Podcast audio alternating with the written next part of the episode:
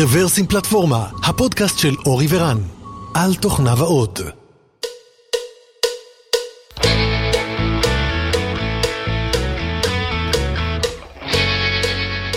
היי, שלום וברוכים הבאים לפודקאסט מספר שלוש מאות תשעים של Reversing Platforma. זהו פרק מספר שישים ושבע של אה, הבמפרס. התאריך היום הוא כמה עשרים ושבעה במאי.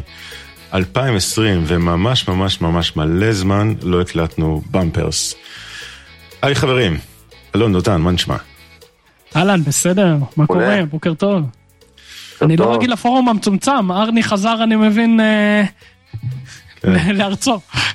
ארני חזר לגסוס במולדת, כן. אז באמת הפרק האחרון שהקלטנו היה עם ארני פוגל, לכבוד האחד באפריל, למי שלא קלט עדיין. אז תודה רבה לזוהר זקס בתפקיד ארני פוגל, היה מדהים, היה כיף, היה נחמד, וממש כזה קצת אחרי שהקלטנו את הפרק, הוא עמד אפילו ממש באותו זמן שהתחלנו את הפרק, פתאום קרה קורונה גם בישראל, אחרי שזה נדד אלינו ככה מסין ומאירופה, ומאז עשינו הפסקה די ארוכה, והנה אנחנו שוב חוזרים, סוף סוף ילדים בבתי ספר ובגנים, ואפשר לקבל כמה שעות שקט בבית ולהקליט, אז הנה אנחנו חזרנו. להזכירכם, מה זה במפרס? אז במפרס זה סדרה של קצרצרים, שבה אלון, אני ודותן מספרים פחות או יותר מה, מה חדש, מה עניין אותנו בזמן האחרון, כיוון שעבר הרבה זמן מאז הפעם האחרונה, אז אולי גם יהיו דברים ככה יחסית יותר ותיקים.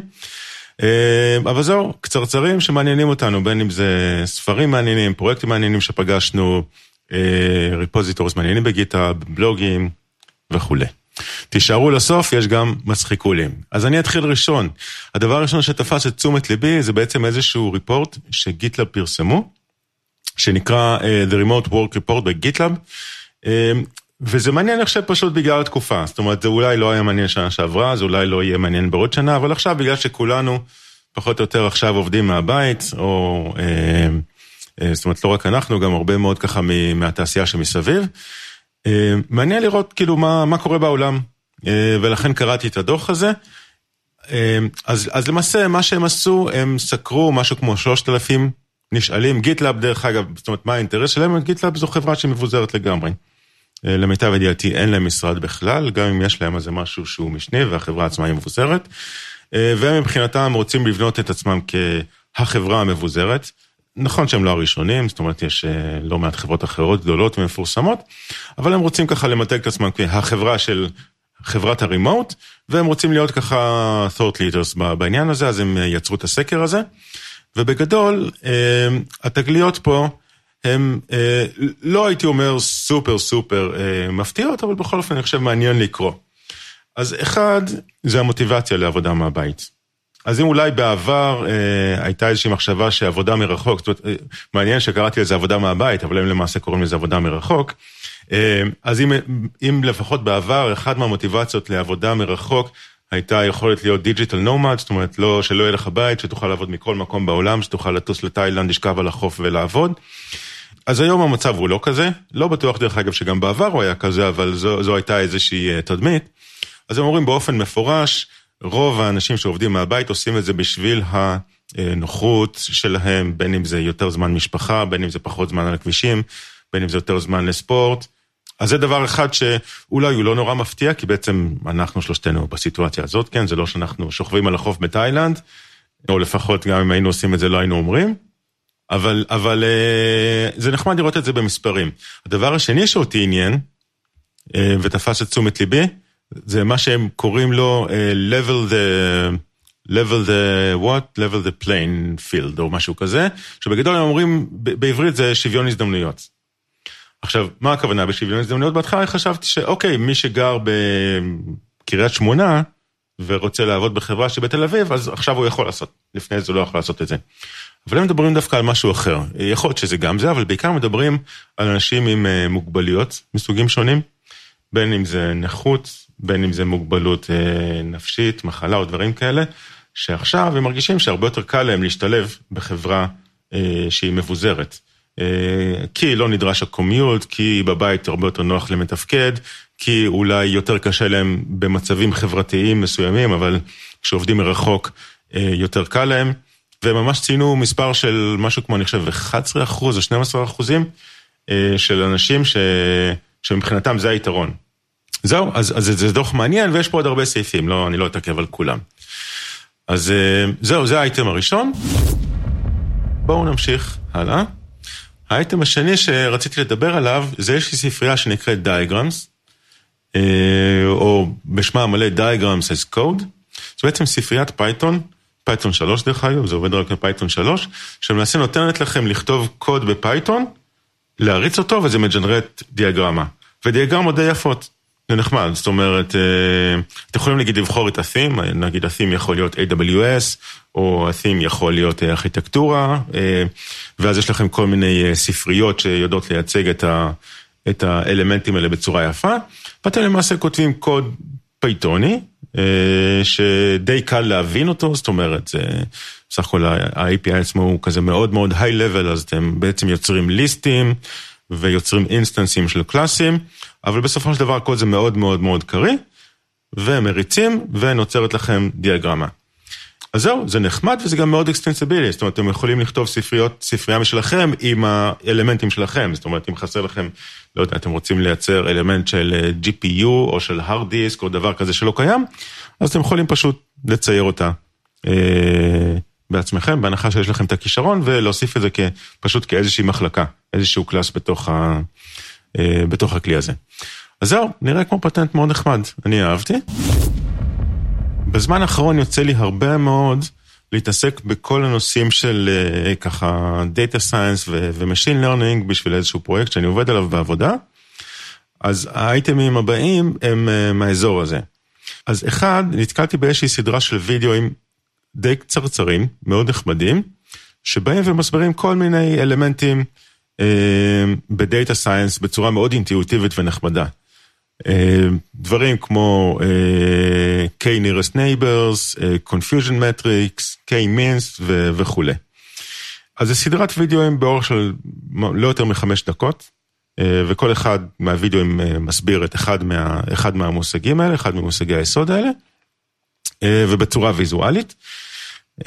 וזה נחמד, זאת אומרת, אם אתם רוצים ככה להיזכר או להכיר מושגים חדשים ברמה יחסית שטחית, אבל... אבל מספיק טובה בשביל, אני חושב, בשביל, בשביל שיחה. זה לא שאתם עכשיו הולכים לממש K-nearest neighbors לפי הוידאו הזה, אבל זה, זה מספיק טוב בשביל להכיר. אז הייתי ממליץ על הוידאוים האלה. החיסרון היחיד זה שהדובר יש לו מבטא סיני כבד, אז, אז למרות שזה באנגלית, זה קצת יותר קשה להבין, אבל יש, יש תרגום. יש, יש subtitles, אז אפשר גם לקרוא את זה, ואחרי שמתרגלים לאנגלית שלו, אז אפשר גם את זה להבין.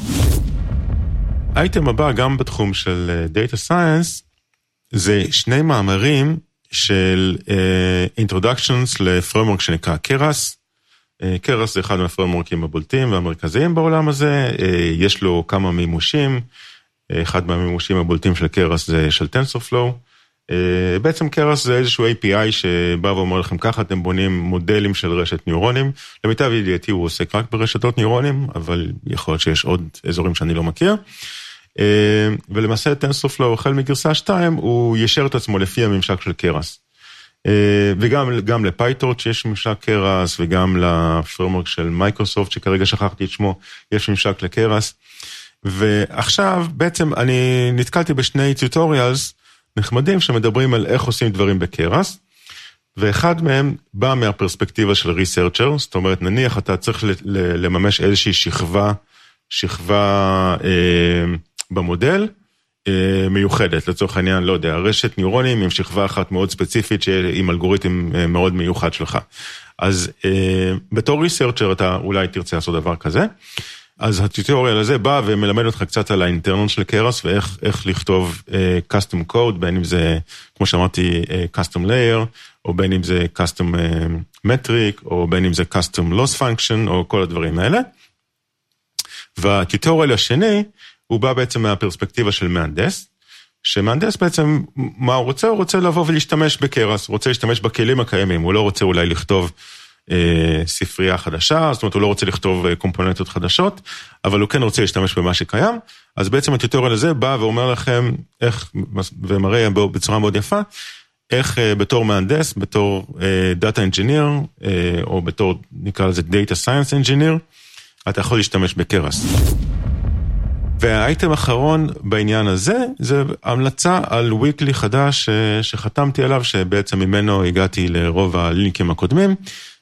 אם אתם בתחום של, של דאטה סיינס ומשין לרנינג, יכול להיות שאתם כבר מכירים את זה, ואם אתם רוצים להיכנס לתחום, אז הייתי ממליץ על דאטה סיינס וויקלי, שזה בעצם וויקלי שמגיע מן הסתם כל השבוע, כל שבוע עם קישורים, כמו, כמו הרבה וויקליס אחרים, קישורים מעניינים, שהוא ככה מאוד קיורייטד, ערוך ברמה גבוהה.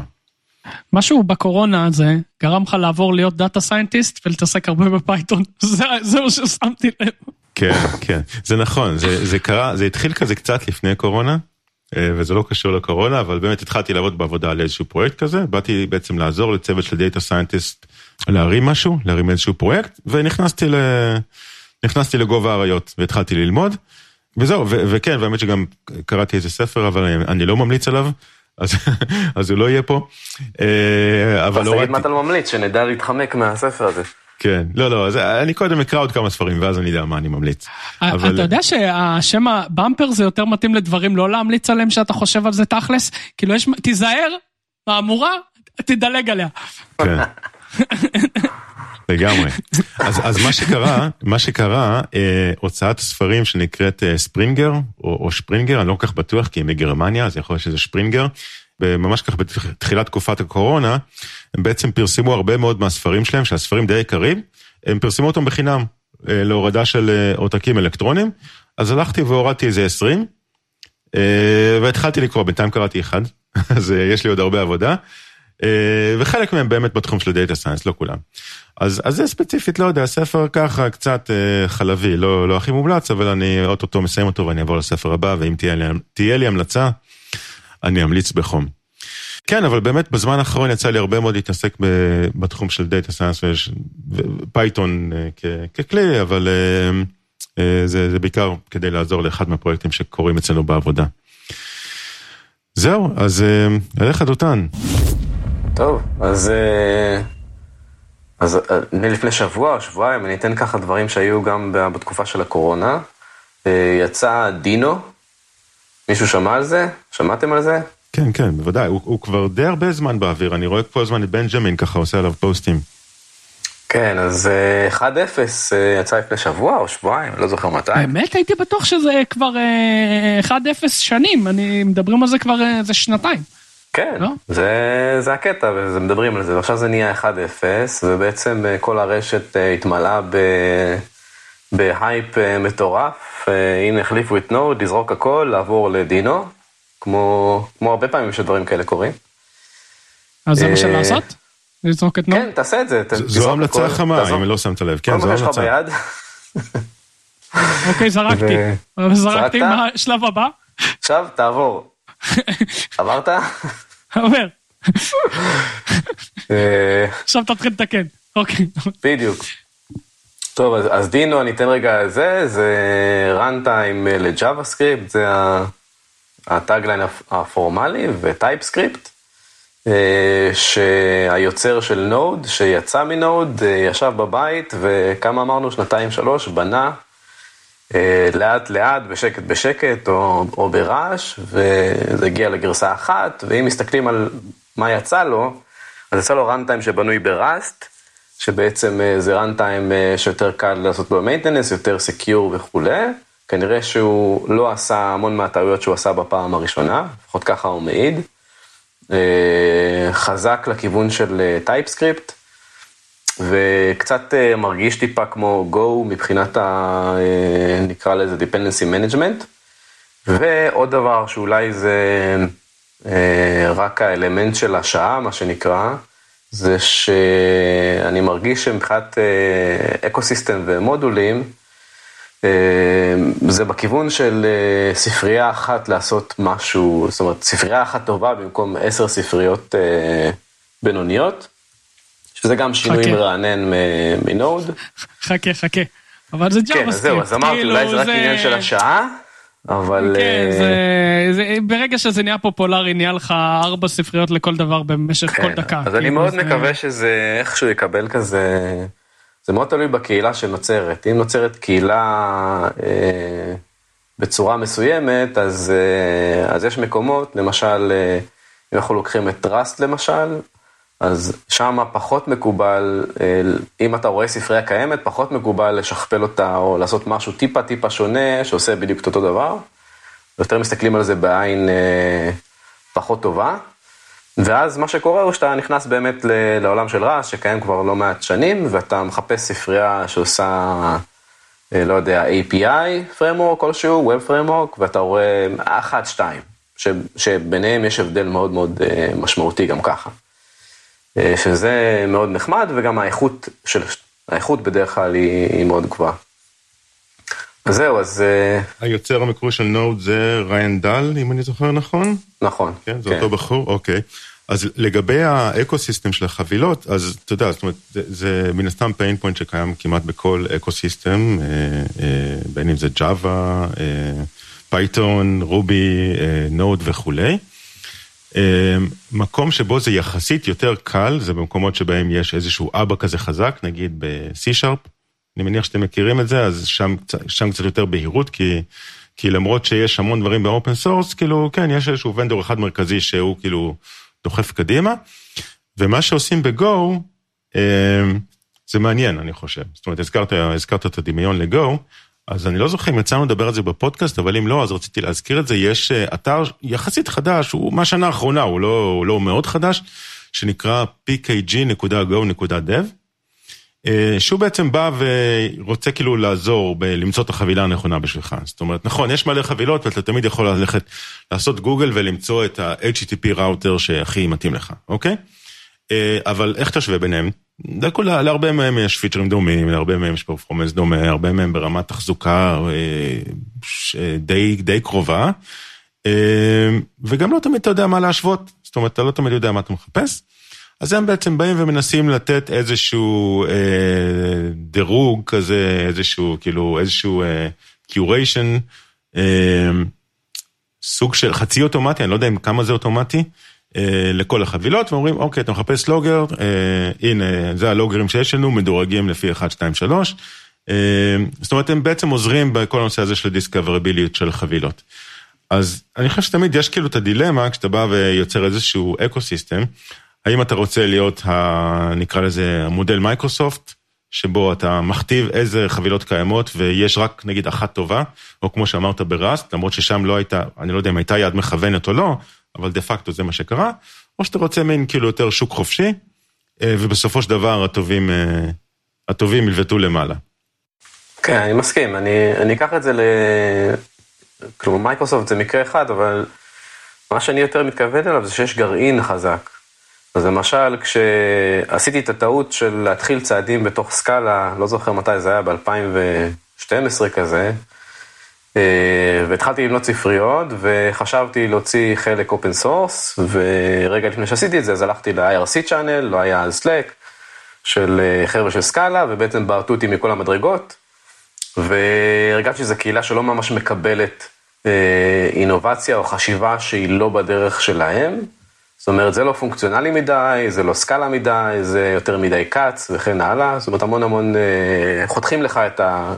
שיקולים שלך להמון המון חתיכות, והרבה מהחתיכות האלה זה פשוט איזושהי, איזושהי תורה כזאת של אותה קהילה, ואז יצאתי מזה והחלטתי שנראה לי פחות, אבל אם ניקח את רסט, אז יש, יש איזשהו גרעין, והגרעין בעצם כן אומר את אותה מנטרה של פרפורמנס, קואליטי, סייפטי, ועכשיו אם אתה מסתכל, אז אתה רואה את כל ה-working groups שקמו ברסט, שכל אחת לקחה על עצמה איזשהו נושא לקדם, כמו security ו-encryption ו-concurrency, והם בעצם מכתיבים את הטון, ואתה יודע, אם אתה מחליט לבנות איזושהי ספרייה שעושה concurrency בדרך חדשה ונועזת, אז אתה כנראה צריך לעבור תחת, ה, נקרא לזה, ועידת קבלה של ה-community, כדי בכלל שיהיה לך איזשהו פנים, כאילו בסוף זה יכול להיות סתם ספרייה שאתה שם בצד ואף אחד לא משתמש בה.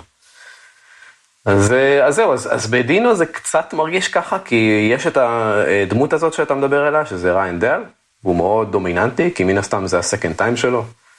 אבל בוא נראה, אני מקווה שזה ימשיך ככה, וכמובן בהתייחס לבדיחה של קודם, אז לא להעביר הכל לדינו, לתת לזה זמן כמו כל דבר, תמיד יש את היחס של ההייפ נגד המציאות, וככל שההייפ יותר גדול, ככה זה יותר מסוכן. הזכרת דרך אגב שני פיצ'רים, אחד, עצם זה שהוא כתוב ברסט, עושה אותו לכאורה לפחות יותר קל לתחזוקה ולתוספות, שתיים, יותר סקיור. האם יש פיצ'רים נוספים שיש בדינו ש... שלא קיימים בנוד? אז יש, אני מניח, כאילו, יש דברים בארכיטקטורה שריין דל החליט לעשות אחרת, שיותר קשור לסייפטי וסנדבוקסינג של וי אייט, אבל אני מעריך שזה סביב הקווים האלה, כי בסופו של דבר זה קוד טייפסקריפט, קוד ג'אבהסקריפט, שאתה מריץ וזה איבנטד, אז מה שנקרא כמה זה יכול להיות שונה, וכנראה שמה שהוא רצה לעשות זה לגוע בדברים התשתיתיים של, של נוד ולעשות את זה מחדש. אני דווקא, לי, לי, אני כאילו לא מאמר עליה יותר מדי מהסיבה שבגלל שהוא יצא מ-וי אייט, עם כל היתרונות של זה, יש לזה גם את החיסרון הגדול, ואפילו לא, יש אתה... את וי אייט שם, את האמת. כ... עדיין אתה קיים. רואה אפילו שיש לך שבירה של סינטקס, כביכול. ה-for await הזה שיש שם, שזה משהו שאתה אין לך בכרום, נגיד, ואחד ההצלחה, אני חושב, המסיבית של נוד, זה שמפתחי ג'אווה סקריפט, שכותבים נכון. בצד... קליינט, או כותבים את אותו שרת, בצד שרת. נכון, נכון, כן. וזה היתרון. וברגע שאתה מקבל פה סינטקס שהוא קצת שונה, אני חושב שאיבדת את היתרון העצום שהיה לך. כי מבחינת פרפורמנס, כאילו להרים שרת, אז כאילו, מה אנחנו צריכים עוד סביבה? כאילו, יש לנו גו, יש לנו קוטלין, כאילו, מה, מה אתה עכשיו בא לי? כאילו, איפה החידוש? נכון. אז, אז אני אגיד לך מה, אני חושב שכאילו, אני חושב בכל, אז יש פה באמת סף, סף בריר יותר גבוה לכניסה, שמשאיר בחוץ כל מיני קהלים של אנשים, או כל מיני use cases. אני לפחות מקווה שזה ייצור גרעין חזק, של קהילה שהיא opinionated, אולי זה יגנוב קצת מה, מהתכונות של רסט במובן הזה, ובסופו של דבר, אם ניקח את זה שנה, שנתיים קדימה, אז יהיה לך אה, קהילה שהיא אה, לוקחת את הדברים הטובים מנוד, אבל משאירה את הדברים הרעים בחוץ, כמו זה שיש לך כל כך הרבה נויז, ומלא מלא דיפנדנסיז, וכל הסיגנל טו נויז רשיו שהוא פסיכי. וזה יכול להיות מעניין. אני, אני, כאילו, מאוד קשה לי לראות את זה, כי אם זה לא יתפוס, אז זה באמת יהיה בוטיק כזה, עם מעט ספריות, ובדיוק כמו שאתה זה. אם זה יתפוס, זה אומר שכל קהילת הג'אבה סקריפט תעבור, וזה... ואז יהיה לך שיט סטורם שלא תצליח לעצור אותו. כאילו, זה... זו דעתי בנושא.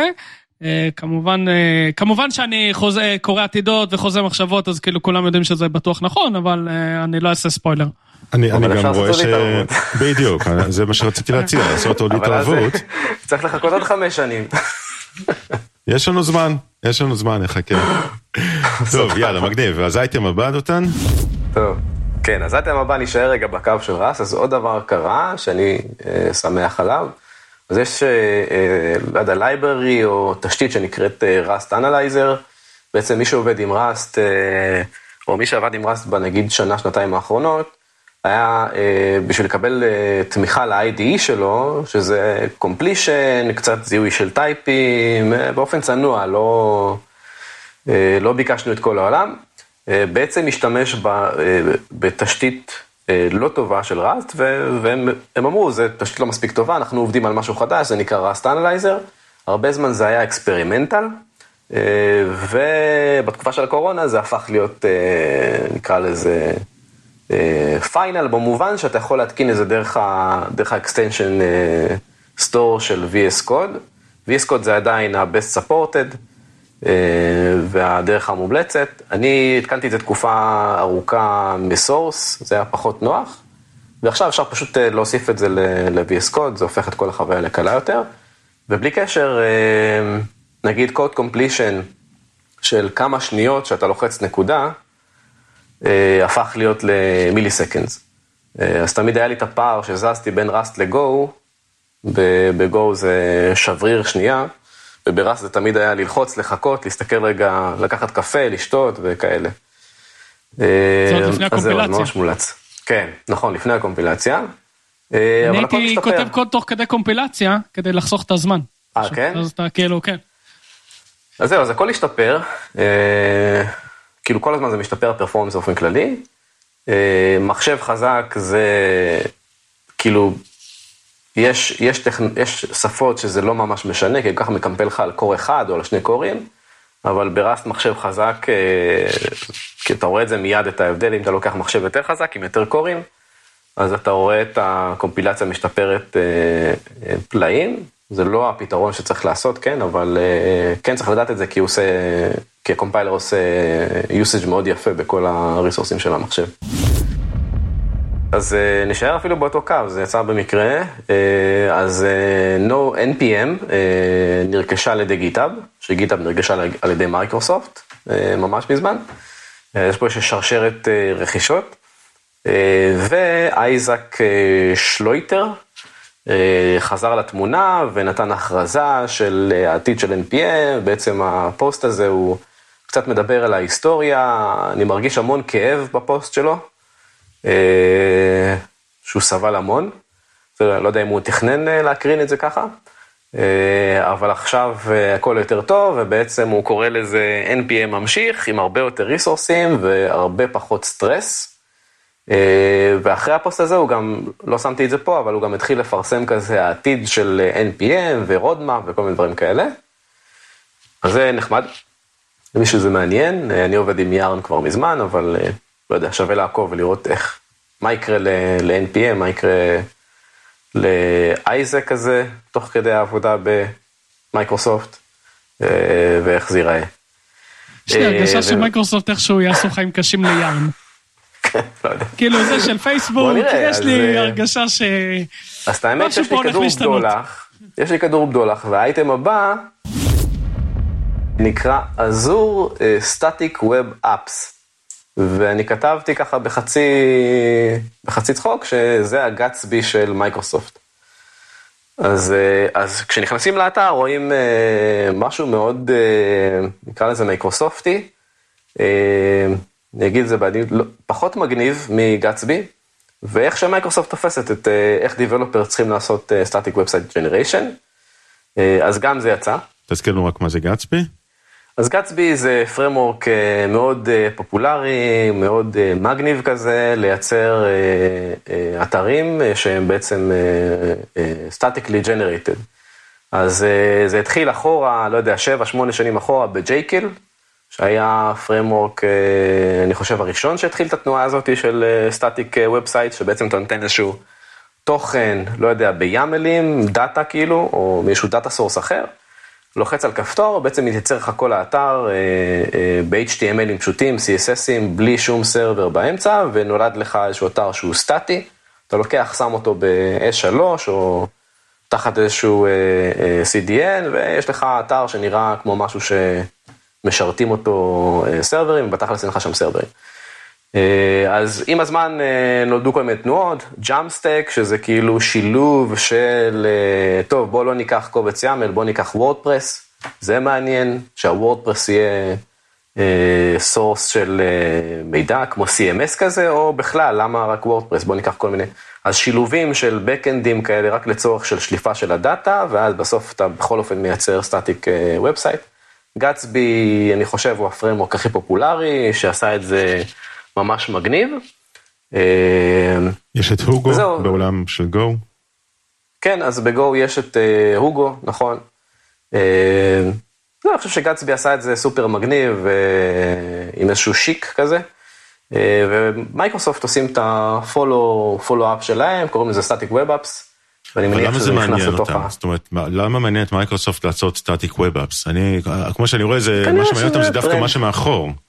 לא, זאת אומרת, כאילו, זה הגישה לסרברלס, זאת אומרת, מי שעושה סטטיק ווב אפס, סיכוי טוב שהוא גם יצטרך פונקציות למדה, או סרברלס, או whatever. כן. וזה מה שמביא להם את הכסף. כן, כן, כן. יכול לגמרי להיות. אז זהו, אז ככה הם רואים את זה, אז... איך מייקרוסופט לוקחים משהו ואיך זה נראה בסוף אה, כמוצר של מייקרוסופט. אה, אייטם הבא, אה, זה אייטם מעניין, זה נקרא The Unreasonable Effectiveness of Declarative Programming, ובעצם זה מישהו שכותב פוסט ספציפית על אנימציה, והוא בעצם מראה איך באופן דקלרטיבי הוא מגדיר את כל האנימציות. ספציפית יש פה איזשהו fluent interface כזה בקוד, והוא עובר על הקוד, והוא שואל שאלות תוך כדי, והוא עונה על השאלות, סוג של דיאלוג כזה מעניין. ואז הוא, הוא מדבר על ה... אוקיי, אז בניתי משהו דקלרטיבית, מאוד נוח לעשות לזה maintenance וכו', והוא גולש משם אה, לפיוריטי, שזה קצת function לפרוגרמינג, והוא מראה שיש קשר אה, ברור בין אה, אה, תכנות דקלרטיבי לפיורנס, קצת לפונקשן לפרוגרמינג. ככה טיול, טיול מעניין ש, שנראה לי כיף לעשות, ומה שאפשר לעשות takeaway זה, אוקיי, כאילו איך אני יכול לקחת אה, קוד שלי שיכל להיות דקלרטיבי, וליהנות מהפרופרטיז שהוא מצביע שם. אולי כדאי קצת לבוא ולנסות קצת לצבוע את המושגים האלה של דקלרטיבי ופונקציונלי וכל זה. אז, אז נגיד, שפות פונקציונליות, אני חושב שהרבה מכירים, יש ליספ, יש קלוז'ר, ויש שפות אחרות שיש להן פן פונקציונלי, כמו JavaScript למשל, וכמו סקאלה, וכמו Go, וגם לג'אווה היום. זאת אומרת, תכנות פונקציונלי זה משהו שמאוד מאוד נפוץ. אבל לא, לא בכולם זה פיור. פיור במובן של אין סייד אפקטס. אבל מה זה תכנות דקלרטיבי? אז אני יכול להסביר, אבל אתה יכול גם. כן, אז תכנות דקלרטיבי זה בעצם, נקרא לזה, קודם כל זה מאוד דומה לקונפיגורציה, כן? כל הקוד שהוא מראה פה, יכלת לכתוב באיזשהו קובץ ג'ייסון, אני רוצה לזוז עם האובייקט הזה מפה לפה, אני רוצה אחר כך לעשות אינטרפוליישן, אני רוצה... ובעצם תכנות דקלרטיבי זה יותר להצהיר על מה אתה רוצה לעשות, אני מניח, או אם היית רוצה לחשוב איך, איך לממש כזה אינטרפייס, A P I, אז אתה מניח שכל הדברים האלה מייצרים איזושהי קונפיגורציה, את הקונפיגורציה הזאת, או את ה... את ה... נקרא לזה, את הסדר פעולות הזה, אתה מוציא כמשהו שהוא, נגיד איזשהו JSON, איזשהו דאטה, ואת הדאטה הזה אתה מריץ. אז אחד קשור לשני, אולי יש לך הסבר יותר טוב. אני לא, ההסבר סבבה, אני רק הייתי נותן דוגמה יותר מוכרת, H T M L. H T M L זה נגיד תכנות דקלרטיבי, אתה בא ומצהיר איזה אלמנטים אתה רוצה שיהיו בדף, ואז הבראוזר כבר מרנדר אותם איך שהוא יכול. לפעמים זה יהיה אחד לצד השני ברוחב מסוים, לפעמים אחד מתחת לשני בהתאם לרוחב הדף, זאת אומרת, אתה בא ובגדול מצהיר, דקלר, מה אתה רוצה שיהיה. משהו שהוא קצת דומה, ובתחום של זה, זה, זה תכנות לוגי, שהוא גם סוג של דקלרציות, אבל יותר לוגיות. אז אתה בא ומצהיר על שרשרת, על אוסף של עובדות, או אוסף של אילוצים, ואז אתה נותן לקומפיילר לפתור את האילוצים האלה. זאת אומרת, לעשות, שכחתי איך קוראים לזה, סוף השדבר, לעשות איחוד של כולם, ולהגיע, וזו בעצם התוכנית שלך. אז זה, זה איזשהו ערבוב בין דקלרטיבי לבין, לבין לוגי. שפה בולטת זה פרולוג למשל. נכון, כן.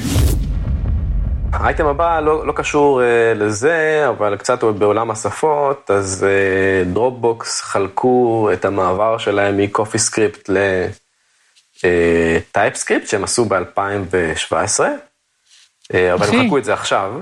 הם חלקו עכשיו, אף אחד כבר לא יודע מה זה קופי סקריפט. לקח זמן לכתוב את כל ה... זה התחיל ב-אלפיים שבע עשרה, זה נגמר עכשיו. אחרי שלוש שנים, זה כבר הטייק אווי הראשון. תקשיב, ב-אלפיים שבע עשרה, כבר אף אחד לא יודע מה זה קופי סקריפט לדעתי. כן, כן. יש את הבוט הזה, יש את הבוט של גיטהאב. של גיטהאב, כן. יובוט, שהוא כתוב בקופי סקריפט. אז מי שכתב פלאגינים, יודע מה זה קופי סקריפט. נכון. אז זהו, והפוסט הזה, הפוסט הזה גם כל כך ארוך, הפוסט הזה כל כך ארוך, שנראה לי שתסיים אותו ב-אלפיים עשרים ושלוש, זה גם פוסט כל כך מיותר, כאילו, אף אחד, אין עוד קוד בקופי סקריפט, בן אדם, כאילו, אתם היחידים שנשארתם בעולם. לא, הם פשוט פרסמו את זה ב-אלפיים שבע עשרה, אבל בגלל שזה בדרופבוקס לקח לזה הרבה זמן להסתנכרן לסרברים, אז רק עכשיו אנחנו רואים את זה. לא, לא, זה לא אמיתי, זה באמת. הכל יכול להיות, אני לא אנסה לתמצת את הדבר הזה, אבל אני אגיד לך את האמת, מה שכן לקחתי מפה, כאילו, התחלתי לקרוא אותו, ואז ראיתי שאני מתעייף, אז התחלתי לעשות סקימינג, וכן ראיתי שמה שכן אפשר לקחת מפה זה איזשהו, אם אתה רוצה לעבור מאיזה שפה, מאיזה שפה לאיזושהי שפה אחרת, מאיזושהי סיבה, אז יש פה אחלה framework לחשוב על זה. אז הם כזה לקחו את השיקולים שלהם, ואני חושב שזה שיקולים שכל חברה יכולה לקחת, שזה נגיד, הם חילקו את זה למה קורה במקרה האופטימי ומה קורה במקרה הפסימי, כאילו אם זה מצליח ואם זה לא מצליח. אם נניח אני עובר שפה, אז אני רוצה שיהיה לי ספורט יותר טוב לשפה, אז פה הם מצביעים שטייפסקריפט זה ספורט יותר טוב מקופי סקריפט וכן הלאה. אז למי שעושה פרויקט של רירייט, ורוצה קצת לסדר את הראש, זה, זה קריאה ארוכה, אבל יכול להיות שיש שם דברים שאפשר לקחת, באופן כללי. אני, אני, אני, אני לא יודע, זה, זה נשמע לי כזה בזבוז זמן, מכמה סיבות. אחד, כאילו, בחיית רבק, זה, זה מדברות אחד עם השני באופן שקוף, כאילו, תשנה נכון. קובץ, לא, למעבר לא, טוב, אני מסכים. תפסיק, טוב, כאילו, למעבר אני מסכים, בדיוק, כן. אני... אני, אני הייתי לוקח וויפאק, ואתה יודע, אנחנו גיבורים עכשיו להסתכל על זה, אבל בטח יש להם עוד שיקולים, אבל לא משנה, הייתי לוקח וויפאק, והייתי עושה לואודר של קופי סקריפט, ולואודר של טייפ סקריפט, וזהו, וכשבא לי אני כותב טייפ סקריפט, אני אומר לכולם, טוב, מספיק לכתוב קופי סקריפט, ולאט לאט אתה נוגע בקובץ קופי סקריפט, אתה חושב שיש מה, זה שווה להעביר אותו, אז אתה מעביר אותו, אולי בגלל זה זה לקח שלוש שנים, אולי הם עשו בדיוק את זה. אני לא כתבתי קופי סקריפט כבר איזה מלא שנים, אבל לזיכרוני הוא בסוף נהיה יש לו את הוואט שנהיה אוטומטית ג'אווה סקריפט, אז מה הבעיה? כאילו, אני לא מצליח להבין, כאילו, גם לה, כאילו, קשה לי לראות את הפרויקט הזה, קודם כל, למי אכפת היום מה קרה לפני שלוש שנים, עוד מעט ארבע שנים, כאילו, מוזר, דבר שני, לפני שלוש שנים זה היה כבר outdated, ואני עדיין לא מצליח להבין את ה, כאילו, וואלה, תשנה קובץ, למי אכפת, אל תשנה את הקובץ, אתה נוגע בו, תשנה אותו, אתה לא נוגע בו, אל תשנה אותו, כאילו, למי אכפת, זו אותה שפה. אני אגיד לך למי אכפת. סינטקטיק שוקר. אכפת למי שהיה אחראי לפרויקט הזה, שעכשיו שהם עברו ורואים שהכל אותו דבר, ושום דבר לא השתפר, כי הם רק עברו שפה, אז לא אכפת. הם עברו סינטקס. הם עברו סינטקס, אבל לא עברו שפה. שמראה שזה הרבה יותר טוב ממה שזה. טוב, אז נושא הבא גם נוגע קצת בעצבים חשופים, יש פה מישהו שעשה את האמת פוסט כזה מצחיק, מצחיקול כזה בקטנה, והוא כתב JavaScript growing pains from zero to thirteen thousand dependencies. אז מה הוא עושה? הוא לוקח פרויקט H T M L JavaScript כזה ונילה, בלי שום ספרייה, ואומר כמה dependencies יש? אפס. ואז הוא אומר בוא נספרייה, כמה יש? שלושת אלפים שש מאות ועשרים, ואז הוא בוא נוסיף עוד איזה משהו, ולאט לאט הוא מגיע ל-שלושה עשר אלף, אני חושב שגם פה זה בלתי נמנע, ואין באמת מה לעשות עם זה, אבל מה שכן אפשר לקחת מהמאמר הזה, זה שיש משמעות לדפנדנסי שאתה לוקח, אם אתה לוקח React, אז אני אוהב לראות את הבאנל סייז, וכמה דפנדנסיז נוצרים לי, זה לא דבר שאתה מודע אליו בדרך כלל, כי אם אתה עובד בלחץ ואתה רץ מהר, אז אתה יכול לסיים עם מלא דיפנדנסיז, החיסרון שמלא דיפנדנסיז הם מלא חלקים נעים, מיוחד בעולם של סקיוריטי, ואם אנחנו זוכרים את ה-LeftPad המפורסם, שזו ספרייה שעושה LeftPadding, שהאוטור החליט למחוק אותה מ-N P M, ואז נשבר חצי אינטרנט, אז זה גם משהו ש... ששווה להתייחס אליו. גם היה את ה-N P M ששלח לאיזשהו זה, את הסיקרט שלך, שעשה פוסט. כן, זה סיקרט וקריפטו מיינים, וכל מיני דברים מעניינים. כיף, כיף, כיף בעולם הזה, ולך תמצא משהו, שכל אחד יכול למצוא איזו ספרייה עלומה שאף אחד לא נגע בה, ולהגיד לבחור, קח אלף דולר, תן להשתלט עליה, ולשבור את האינטרנט. אלף דולר, זה המחירים היום. שימו לב למעבר הבא, אחרי שהתמעת את אחת מהספריות האלה, שעשתה לך קריפטו מיינינג על הסרברים של החברה, ופותרת, עכשיו אתה צריך להתחיל להתראיין. ועכשיו אתה צריך להתאמן לרעיונות עבודה, ובשביל זה לא, נכן לנו את האייטם הבא. אה, וואו, וואו, אתה נהיית פה, השתפרנו בקורונה, במעברים. אני יכול לבקש עורך, עורך יקר, שים לי איזה טטן, כאילו איזה מעבר כזה, ועכשיו, סתגדוש. בדיוק. רגע, בואו נעשה דממה. יופי, נכנס האות, אני מקווה. טוב. טוב, האמת שכן, זה איזה מאמר של הגר שילו, שילה, זה בלוג של הסבה לפיתוח נשים בהייטק למידה עצמאית. הקיצר, ההכנה לרעיונות טכניים, עכשיו אני חושב שבתקופת הקורונה שרבים איבדו את עבודתם, או אני מקווה שלא, אבל חלקים לפחות, אז יכול להיות שזה מעניין, במיוחד שעכשיו השוק עושה רושם של התאוששות עד, ה, עד הזבנג הבא, אז מי שמחפש וכאלה זה מאמר בעברית, אז זה קצת מרענן, כי בדרך כלל אנחנו רואים כאלה רק באנגלית, אז שיש משהו בעברית שקשור לדברים האלה, אני תמיד שמח לראות, אז מי שמעוניין להתכונן, או גם מי שמראיין זה תמיד טוב לקרוא את הדברים האלה, אז יאללה, רוצו על זה. תוכן בעברית תמיד טוב. במיוחד פודקאסטים בעברית, אגב, תקשיבו, תקשיבו, סתם. יאללה, הדבר הבא, טאב תשע. טוב, טאב תשע זה כאילו, אני אחרי ששמתי טאב תשע על איי די אי, זה אקסטנשן ל-איי די אי, הוא תומך ב... בכל ה-איי די איז הפופולריים, מ-וי אס Code, Sublime, Vim, Emacs, אפילו Atom, וכל ה-IntelliJ Group. הדבר הזה פשוט יחליף אותנו יום אחד. הוא פשוט עושה, מבוסס, זה Machine Learning שמנחש מה אתה הולך לכתוב. ולפעמים הוא כל כך טוב שזה מפחיד, ברמה שאתה אומר, אולי תמשיך לכתוב במקומי, מה אני עושה פה? כאילו, בוא, למה, למה אתה מציע? פשוט תכתוב, אני מדי פעם יתקן אותך. וזה, רק כשעובדים איזה קולטים, כאילו, אתה בא, בא לכתוב פונקציה, הוא ישר דוחף לך את כל המשתנים שרצית, עושה, איך הוא ידע שזה מה שאני רוצה? אתה, הוא מכניס לך איזה איף צ'קים לנעלים, נילים, פתאום שאתה אומר, בוא נע, איך הוא עושה לי את זה? איך הוא ידע שזה מה שאני רוצה? יש שפות שזה עובד לו יותר טוב, יש פחות טוב, אבל נגיד בגוב תמיד אחר, הוא כל פעם אומר לך, הנה כך אירור, הנה איף לא אירור, זה ישר זורק לך את כל זה, כותב לך אוטומטי. בקיצור, באמת מומלץ, אך מפחיד, כי באמת זה מסביר שמקומנו זמני ביותר, הרובוטים משתלטים. אז מי שרוצה לתרום למהפכת הרובוטים, שווה לו להתקין, ולעבוד עליו, כל פעם להגיד לו, ומי שפרנואיד, שפשוט כל פעם יגיד לו שהוא טועה, וידפוק את ה-איי איי. כן, זה נורא פרודקטיבי כנראה לעשות עם הזמן שלך, לא, אבל באמת עכשיו זה אקסטנשן מדהים, באמת, אחד המגניבים, מומלץ, מומלץ, מומלץ. זהו, ודותן הרשם לי פה, שהם נקנו על ידי קודוטה, איך קוראים לך? קודוטה, קודוטה, זו חברה ישראלית, גם בתחום. אז חבר'ה, עוד, עוד אייטם ישראלי יש לנו, אז כן, אז שימו לב.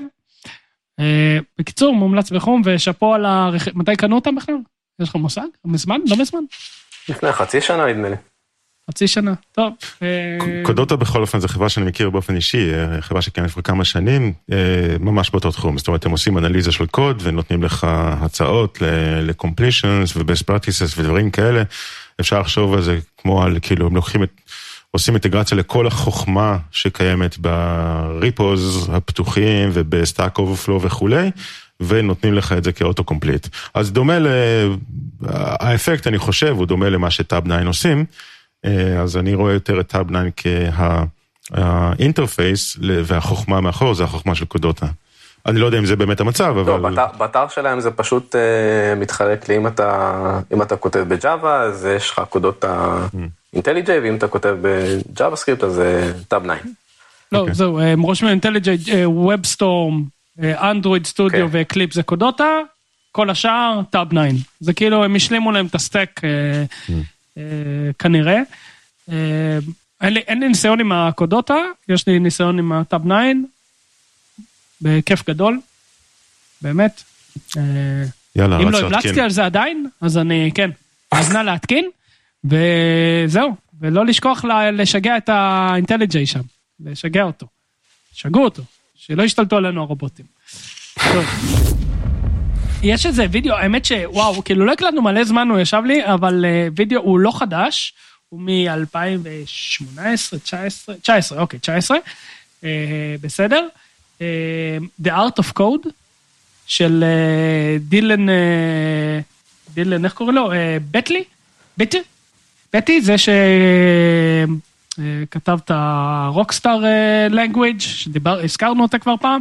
קיצר, איזו הרצאה פשוט כיפית, באמת, שווה, באמת, אין, אחת ההרצאות היותר כיפיות ש, שראיתי, באמת, באמת, באמת כיפית. אני ממליץ ממש בחום, קחו אותה ארבעים דקות, תראו אותה, תעשו את נחתה, אבל תראו אותה, אל תשימו אותה ברקע כזה, זה כאילו שווה, באמת, לא שווה לפספס אותה סתם.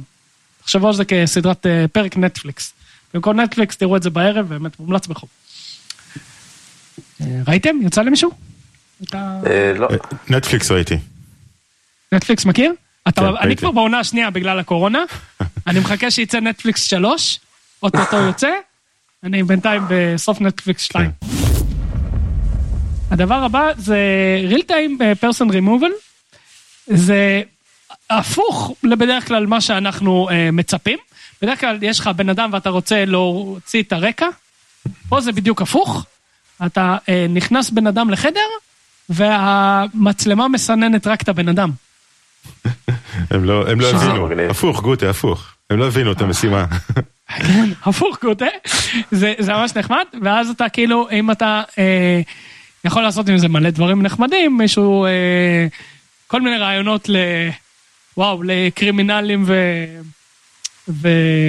ואנשים שסתם רוצים לעשות טרולינג, אבל בעיקרון בדמו שלהם שנורא קל לראות אותו, שיש להם אימג' פשוט, יש מצלמים את החדר, ואז בן אדם נכנס לחדר, ופעם אחת מפעילים את זה, ופשוט לא רואים שהוא בכלל בחדר, כאילו לא קרה כלום, החדר סתם נשאר כמו שהוא היה עד עכשיו, ובתמונה שנייה רואים אותו עושה פרצופים למצלמה, ומסתובב בחדר, ועושה שטויות. דרך אגב, זה גם היה בנטפליקס, אבל הכל היה בנטפליקס. בבית הנייר, עשו תרגיל כזה. אבל, כן, הכל היה שם. כן, כן. גם בבית הנייר קיפלו אוריגמי, שזה גם משהו שהתחלתי לעשות בקורונה, אבל זה לא קשור, ואני קפלן אוריגמי מקצועי. אני מציג אקזיביט איי. איזה ברבור. וואו. כן, אני גם יודע לעשות קריין. הצופים, אני אקרב למיקרופון שיראו. לא יודע אם רואים אותו, פשוט כי זה רחוק מהמיקרופון. כן. אני יכול ללמד אתכם. ממש שומעים אותו עושה קווה קווה. כן, אני, פעם באה אני אעשה שיעור אוריגמי בפודקאסט, מעניין אם זה יעבוד, פודקאסט גמי. קחו את החלק הארוך של הנייר, קפלו את הפינה לפינה הנגדית, כך שיווצר משולש. כן, זה יכול להיות אחלה קונספט. בנהיגה, אתה עושה פודקאסט. יצא משהו שאני כל כך שמח שהוא יצא, זה כאילו... סוף סוף שמעו אותי, ואמזון הוציאו פריימורק שנקרא סי די קיי אייט אס, ומה שהם אמרו בעצם, זה קוברנטיס סבבה, הימל הזה זה פאקינג שיט, סליחה על השפה, זה, זה פשוט לא להאמין כמה זה זבל, ובואו נכתוב את זה, לא תאמינו כמו שאלון אומר שנים, בואו נכתוב את זה בשפת תכנות, ואיזה מדהים, ו- וזה פיתוח ישראלי, אז אגב, יכול להיות שאשכרה הרעיון בא מפה מהפודקאסט, ואם לא, אני בכל זאת אגיד, הרעיון הגיע פה מהפודקאסט, בוודאות, והקרדיט הוא כולו שלי, ובקיצור, מה, מה שעשו, הם עשו אה, שפת תכנות, לקנפג את הקוברנטיס ימלס, סוף סוף, תודה רבה, אה, הקיצר זה מגניב. רגע, אבל זה לא נגמר. אולי ימל שמתמצת את מה שהשפת תכנות עושה, שמייצר את הימל הסופי בסוף. כן, בטוח. אני משוכנע, אבל בקיצור, כולנו יודעים שקצת רקע, כולנו יודעים שהימלים של קוברנטיס, יש לפחות מישהו אחד בפודקאסט שמתלונן עליהם באופן קבוע. זה פשוט סיוט לנהל את זה. דרך אגב, ההגינות מחייבת שזו לא השפה הראשונה שמג'נרית את ימל, אתה יודע, היו גם לפני זה וגם במקרה של קוברנטיס, ג'ייסונט ואחרים, זאת אומרת, יש דוגמאות לפני זה, אני לא ראיתי את זו, אולי זה אימפלמנטציה יותר טובה, אבל יש לא מעט שאמרו, נמאס לי מהימל, אני אוהב את אלון, בוא נכתוב לו שפה, ועשו את זה. נכון, אתה גם ציינת אחת לפני, נצח לפני הקורונה, אני חושב שזה היה בדיוק הפרק הקודם או משהו, או שניים, ציינת איזה שפה של ג'נרט יאמן, זה מוכוון קוברנטיס, זה ממש כאילו מודלים, סרוויסים ודברים כאלה של קוברנטיס, אז זה קצת שונה. עוד דבר מעניין עם השפה הזאת, היא נכתבה על ידי פריימורק שנקרא ג'י אס איי איי, כן, שזה בעצם קח את כל העולם ותקמפל אותו לג'אווה סקריפט, ואז אפשר לכתוב פייתון, ג'אווה, סי שרפ, גו, לא זוכר מה זה עוד תומך, אה לא, ג'אווה, פייתון, דוט נט, וזהו, ועכשיו כולם, ואז הם בסוף כולם מעבירים את זה לג'אווה סקריפט, ואז בעצם מה שהם עשו, הם כתבו את המנוע רק בג'אווה סקריפט, ועכשיו הם רק צריכים להעביר אותו לדיינו כדי שזה יהיה מגניב, זה בכלל יהיה אחלה, אבל זהו, אז תודה רבה לכם, לחבר'ה הישראלים באמזון, לאלעד, אלעד בן ישראל, ונתן תביר, לפחות זה לפי... עכשיו הם צריכים להגיד תודה לך. כן, אני אמתין. צריך לקרוא את הסטורות של הריפו. לא, די, די, לא צריך, לא, זה בסדר, תודה, לא צריך, לא צריך, הגזמתם, הגזמתם, כן, כן. יש לך מופע שלך, אלון? אתה עושה הופעות? כן. כן, תראה, אני, אני אגיד לך מה הסיפור. בגלל הקורונה לא הקלטנו מלא זמן, ולא היה לי עם מי לדבר, אני בבידוד, אז עכשיו אני זורק הכל על, על, על המאזינים, מה יש להם? אין מה לעשות, קהל שבוי. נספוג, נספוג, נספוג את זה. טוב, יאללה, אייטם האחרון שלי, How Thanos would Programming Go, זה איזשהו בלוג פוסט, ש... איך קודינג סטייל ואיך לארגן את הקוד בגו הוא הצעה היא מאוד מאוד מפורטת על כל דבר, מה best practice, לא best practice, כאילו מה לעשות, מה to avoid, איך לכתוב, איך לארגן, תלויות, המון המון המון המון המון המון דברים. מי שכותב בגו אני באמת ממליץ לעבור על זה, אפשר לקחת מפה לא מעט דברים, זה סודר יפה, ועם מלא מלא מלא מלא דוגמאות, אז שזה לא, לא כזה מעצבן, זה בעיקר מאמר קוד, כאילו הרוב פה זה דוגמאות קוד, אז זה, אז זה נחמד וכיפי. מעולה, תודה, ואנחנו ממש ככה לקראת הסוף, אז בואו נעבור לקצרצרים המצחיקולים שיש לנו היום, אני אספתי שני אייטמים, אז האחד הוא... פרויקט שנקרא אברטיפיי, שהוא נחמד בעיקר בימי קורונה, שבו אנחנו כל יום נפגשים אחד, לשנים, אחד עם השני בדרך זום, הוא למעשה, הפרויקט הזה לוקח איזשהו, איזשהו ספריית איי איי ומודלים מיוחדים שהוא בנה, ומחליף את התמונה שלך בתמונה אחרת. אז למשל, אתה יכול להתחפש למונוליזה, או שאתה יכול להתחפש לאילון מאסק, ולמעשה כל התנועות שאתה עושה, בין אם זה מצמוץ, פתיחת פה, כל דבר כזה, משתקפים בתמונה החדשה, זאת אומרת, המצלמה מצלמת אותך, ומשנה את האבטר, את האבטר עצמו, זאת אומרת, האבטר הופך להיות וידאו עם הפנים שלך, ולא רק זה, אלא גם הקול שלך הופך להיות הקול שלך, זאת אומרת, אם יש גם מודל הקול, במקרה של מונליזה, אין מודל הקול, אבל במקרה שנגיד אילון מאסק, אתה יכול פשוט להתחיל לדבר, ויוצא הקול שלו.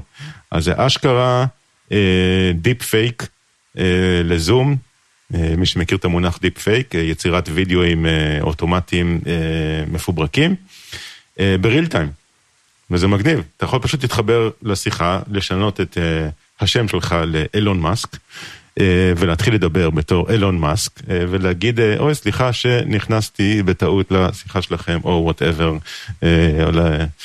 ללכלך על טסלה, או על כל מה שבא לכם. טוב, אחרי, אחרי השיגור של היום, בוא נראה מה יקרה. אולי עדיף לך לא להתחבר. כן, אה? אז זהו, זה מגניב, זה מגניב, כאילו, הטכנולוגיה פה יפה. דרך אגב, חייב להגיד שזה לא פשוט להפעיל את זה. אחד, בגלל כל מיני מגבלות סקיוריטי, של, גם של מערכות הפעלה, וגם של, גם של זום, אבל, אבל אפשרי. שתיים, אתה צריך ג'י פי יו. זאת אומרת, זה פשוט יעבוד לאט מדי, אם אין לך ג'י פי יו. אז בהרבה מהלפטופים המודרניים זה בהחלט אפשרי, אבל, אבל צריך משהו מספיק מודרני וחזק כדי שזה יעבוד חלק, אחרת זה פשוט נורא מג'עג'ע, וזה לא נראה טוב. אבל מגניב, אני, אני מאוד אהבתי, כאילו גם האתגר הטכנולוגי וגם הספין הנקרא לזה הומוריסטי של הסיפור הזה. כן, הוא גם רוצה קונדה, זה קצת קשוח לארץ על עמק.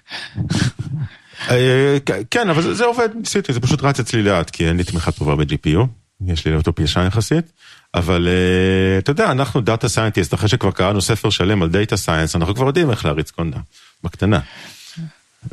כן, אתם, אתם גם, אתם רגילים לפרויקטים תיאורטיים שאף אחד לא יודע אם הם עובדים, אבל אי אפשר להתווכח איתם. אז אתה מתקין, מה זה? בכל מקרה, צעצוע נחמד, צעצוע מאוד נחמד. הדבר הבא, זה באמת הרבה פחות רציני. זה נקרא פיג'מה, פיג'מה work from home. זה למעשה פיג'מה, לכל דבר, שהחלק העליון שלה הוא מעונב, זאת אומרת, יש לו אה, זה חמוד. יש לו כזה צווארון כזה יפה, וזה נראה כמו חולצת משרד, אז ככה שאתה יכול להיות כל יום בפיג'מה, רואים רק את החלק העליון שלך, אז רואים כאילו את החלק המעונב, אבל אתה בעצם לבוש בנוחות במהלך כל היום, אתה לא צריך להחליף בגדים, גם כשאתה מתחבר בזום. זהו, אז זה פשוט, יש להם ליין שלם, ליין אני חושב, זה חברה יפנית, שנקראת דאבליו אף איי Pajamas, או דאבליו אף איי Jammies. זה נראה מה זה לא נוח, אבל כאילו, אני לא יודע. כן, כן, ובאתר שלהם יש כזה מין כזה מלא דיאגרמות של זוויות ראייה, ואיך שרואים רק את החלק היפה של הפיג'מה, וכל זה. אני עדיין לא בטוח שזה אמיתי, זה עדיין נראה לי קצת כמו חצי בדיחה, אז בגלל זה שמתי את זה באזור הבדיחות, אבל בכל אופן, כן, זה שם, והנה מאותות התקופה, פיג'מה עם חלק העליון מכופתר. שיהיה לכם בהצלחה. זהו, אז כאן אנחנו מגיעים לסיום הפרק, אחרי שבאמת הרבה זמן לא הקלטנו, אז היה מגניב, ותודה רבה לכם, וניפגש בפעם הבאה. ביי ביי. יאללה. ביי ביי. ביי ביי.